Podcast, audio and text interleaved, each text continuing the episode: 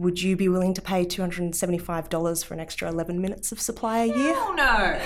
exactly. So we say that the reliability improvements um, don't appear to justify the cost, um, and uh, that therefore this was this looks to have been both a major driver of the cost, but also not an appropriate justification of it.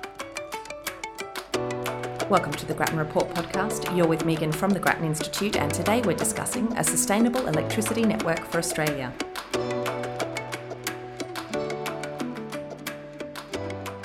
As we've discussed previously on the podcast, poor decisions by some state governments has driven excessive investment in power networks over the past decade. In fact, state governments spent up to 20 billion more than they needed to on the electricity grid.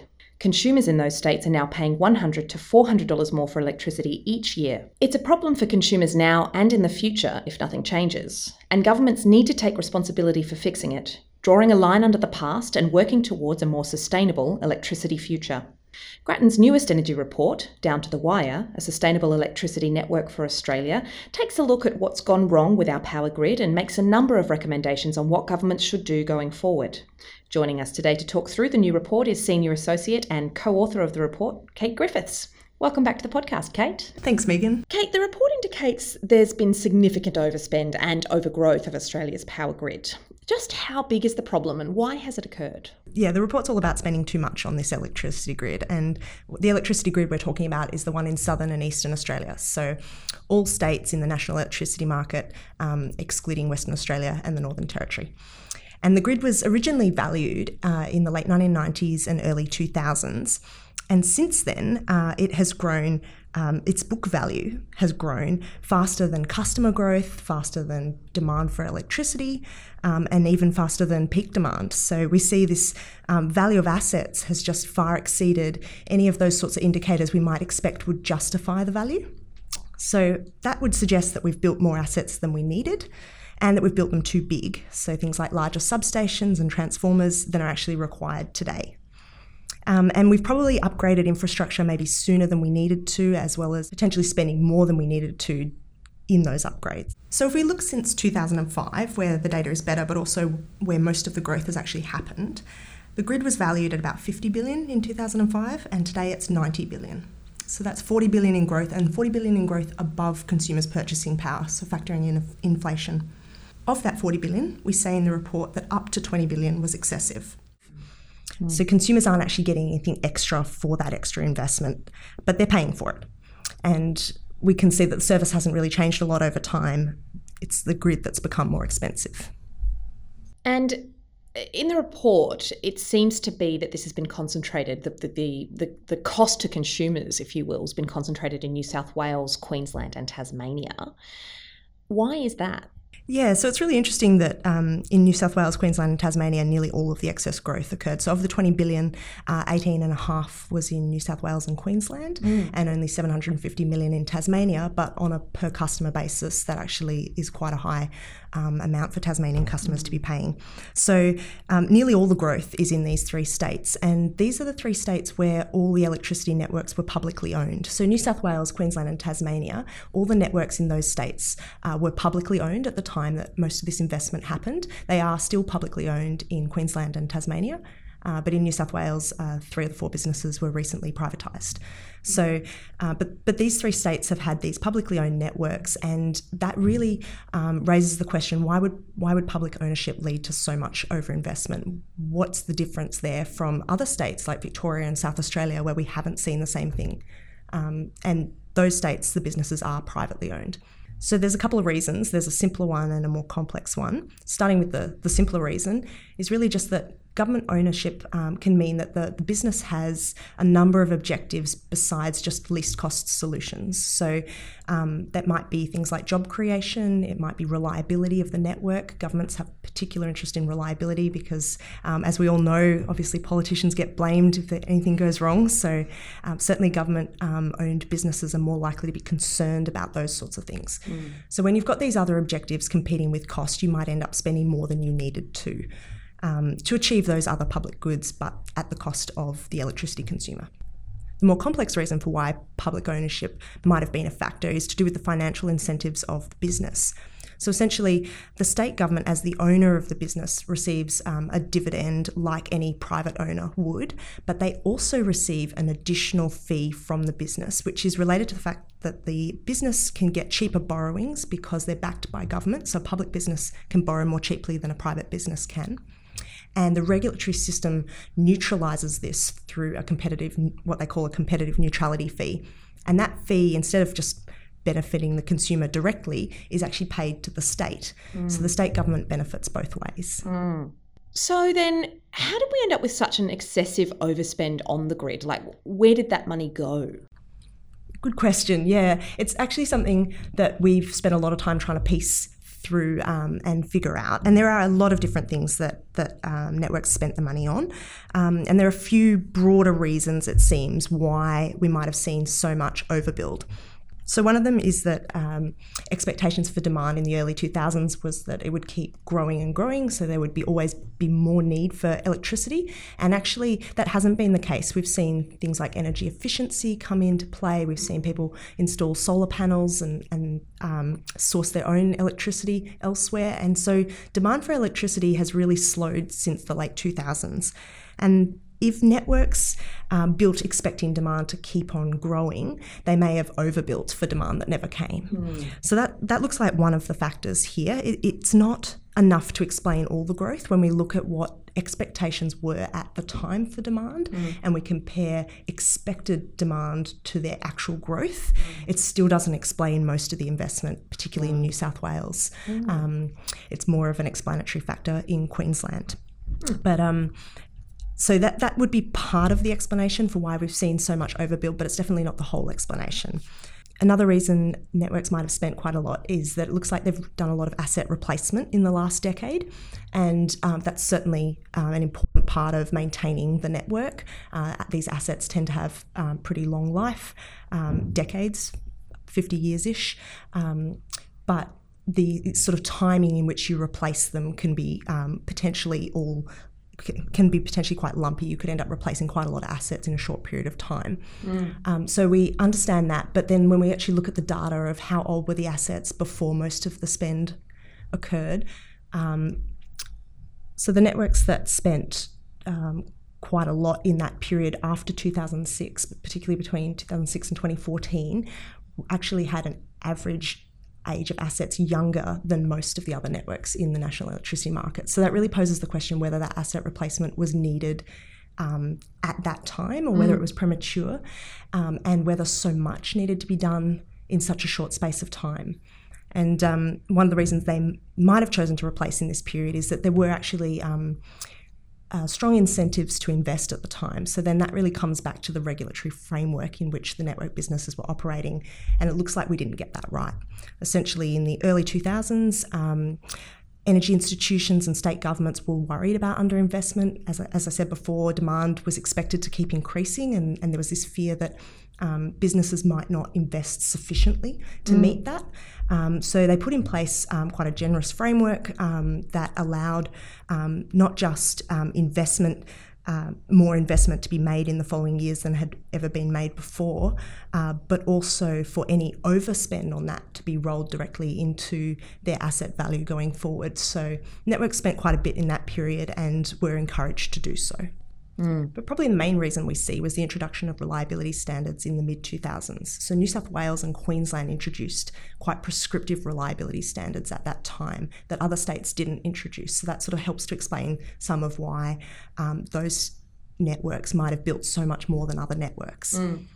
And these standards, um, whilst you know reliability sounds like a good thing and certainly and certainly is, these standards didn't look at what the consumer would be willing to pay for. So you can improve reliability at a cost, and the question is whether for the consumer um, they're willing to pay that much more for the for the improvement in reliability. So how many extra minutes of supply a year um, is $100 worth, for example. Mm. And what we see in terms of the, these reliability standards was that they didn't factor that in, and also that they were quite prescriptive about how reliability should be achieved. They specified the inputs, so how much redundancy should be built in the network, mm. rather than say the outcomes, so what reliability the consumer should experience. And in mm. doing that, they made these sort of legally binding requirements for networks to build substantial extra um, assets, redundancy, to protect against even some of the most unlikely events. So, some redundancy in the network, some backup infrastructure is essential mm. um, to maintain reliability. Uh, it's a question of, of whether you protect against every possibility or whether you only protect against the most likely ones. And obviously, obviously, the more you protect against, the more assets you need to build, the more cost um, there is to the consumer. So these standards appear to have driven quite substantial capital investment. If you look at the capital investment immediately prior to the standards versus the capital investment immediately post the introduction of those standards, um, it jumps up, it doubles basically, investment doubles. So it's um, it seems like these standards drove significant capital investment, augmentation of assets, and they were not because they didn't factor in the value to the consumer. They were not necessarily something that the consumer was bought into at the time. Mm. Then, when we look today at, at, what value they delivered to the consumer, even if the consumer didn't necessarily buy into it at the time, um, it's highly questionable whether, even today, looking back, they would consider that that was value for money there's specific networks um, did achieve improvements. Some didn't. So some actually went backwards in terms of the number of um, minutes of unplanned outages a consumer experiences each year. Wow. Exactly. So, um, so it, you know, it's hard to see how it's justified. The biggest improvement um, was in um, the regional networks, and um, one of those managed to achieve uh, an hour forty of additional supply per year. So that's you know that's a noticeable improvement potentially, but you know at a at, at a cost, cost, of a few hundred yeah. dollars, it, it's questionable whether the consumer would want to pay that. And then there are some others that are that really an just look outrageous. per consumer, or just an yes. forty? Okay, right. As yeah. an average across consumers. Sure, sure. Okay. Uh, but then there are some other ones that are that that are just outrageous. I mean, would you be willing to pay $275 for an extra 11 minutes of supply a year? Hell no. exactly. So we say that the reliability improvements um, don't appear to justify the cost, um, and uh, that therefore this was this looks to have been both a major driver of the cost, but also not an appropriate justification of it. Yeah. Can I ask, just going back quickly to the um, premature replacement of aging assets, has there been any explanation given for that. Like the conspiracy theorist in me says this was an opportunity for friends of people in power to potentially have an opportunity to make some money. I think this comes back to yeah, the regulatory incentives at the time. The framework was set up by state governments who are then going to financially benefit from those investments in those two ways we talked about before. Yeah.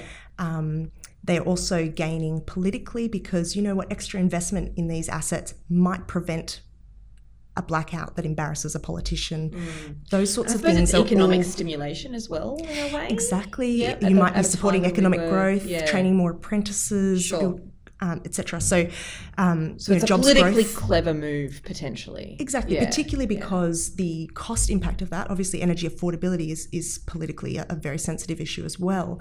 Mm. Uh, but the cost of that um, plays through over a much longer period of time and and sort of tends not to be noticed for until a few years later. Mm-hmm. so there is that element of um, well m- maybe it won't be in my time. Mm. and in, in, fact yeah we're looking at this now. We're not the first to look at this question of overinvestment in the grid. Others have called for action on this um, in the last few years as well. Um, but certainly we're looking at it now more than a decade afterwards mm. and saying enough is enough. Um, but those governments are no longer in power and and times have changed. Yeah Interesting. So, uh, this kind of rolls on from that last question in a way. It, it is human nature to want to blame someone when things go wrong. Uh, so, my million dollar question is whose fault was it? So, there's a number of parties at fault in this.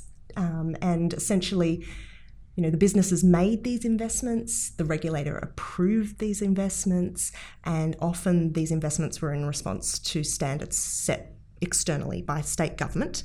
Uh, but when we actually just look at which businesses were involved, at how much overinvestment there was and the timing of that, it's really the state governments that have to take responsibility here because they owned the investments at sorry, they owned the businesses at the time the investments were made and they set the standards that um, then drove the capital expenditure.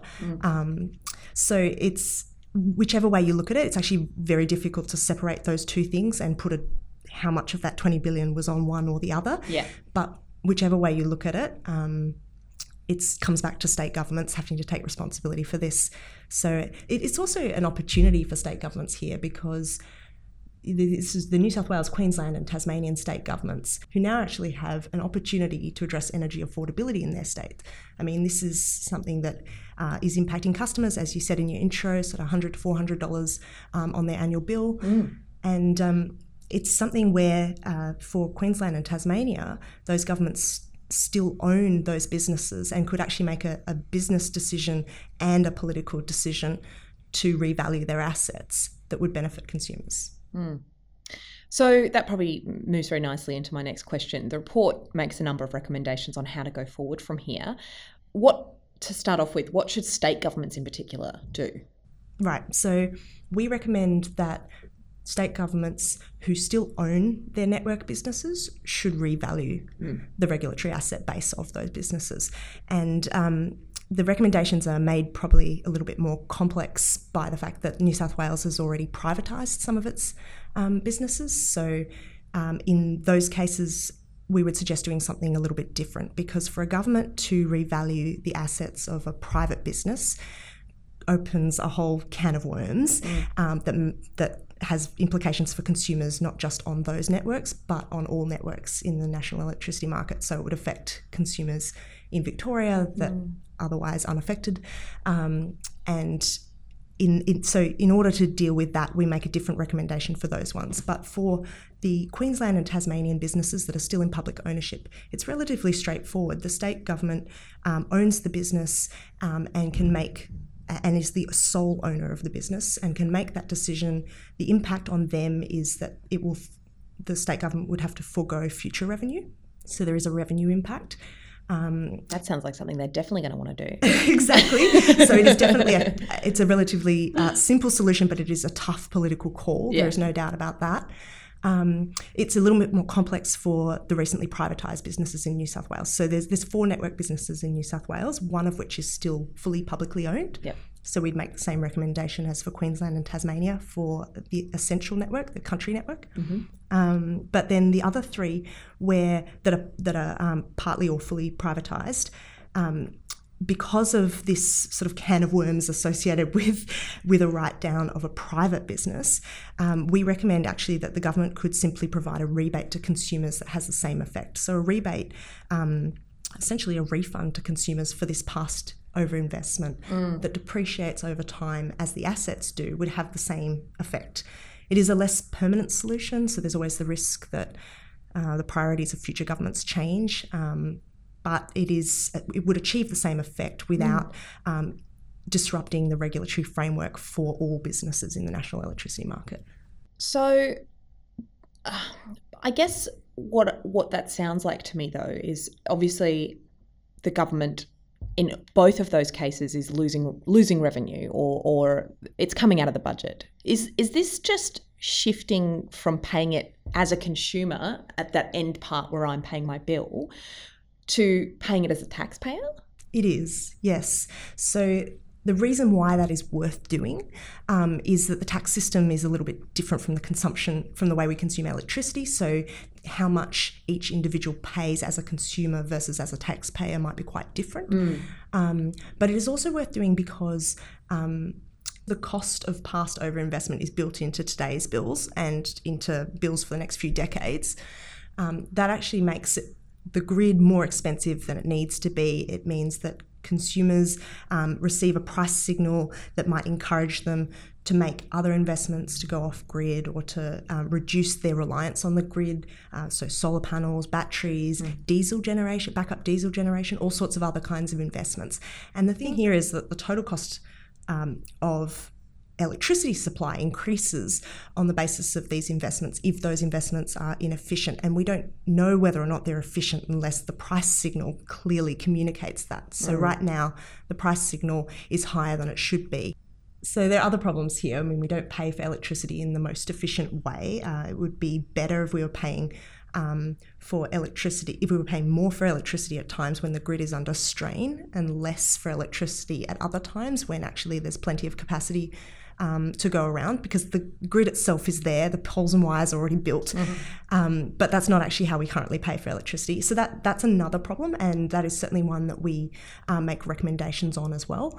Um, but even if you fix that problem, you've still got this overinvestment, this legacy problem um, in the total amount that consumers are paying, and it's driving people off the grid or to make alternative investments that may not be um, the least cost choice for them mm. If it wasn't in the bill. Sure, that makes sense. So, more broadly, uh, other than just what state governments in particular should do, what what policy changes need to be made to stop this from happening again or from continuing?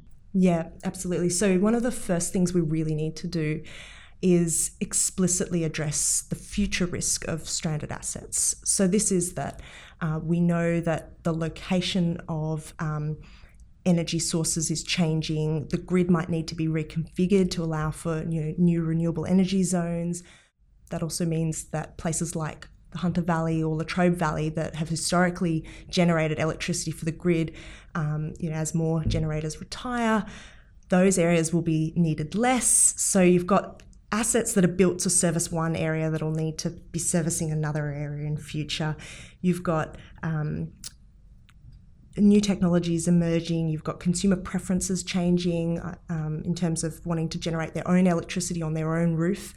Um, and all of these things mean that there's actually a really good chance that in future some of the network that exists today will no longer be needed. Mm. Some of the things we build in future may no longer be needed. Mm. Um, and also that um, the grid, even that we've already got, might be used differently. Mm. So I think the problem here is just that right now, um, all of these uncertainties um, create risk and all of that risk is on consumers. Right. So network businesses don't currently take um, that sort of stranding risk, and in mm. future, um, the framework needs to explicitly allocate that risk. Right. So one way to do that would be to um, designate a share that is held that is covered by businesses and a share that is covered by consumers. Mm.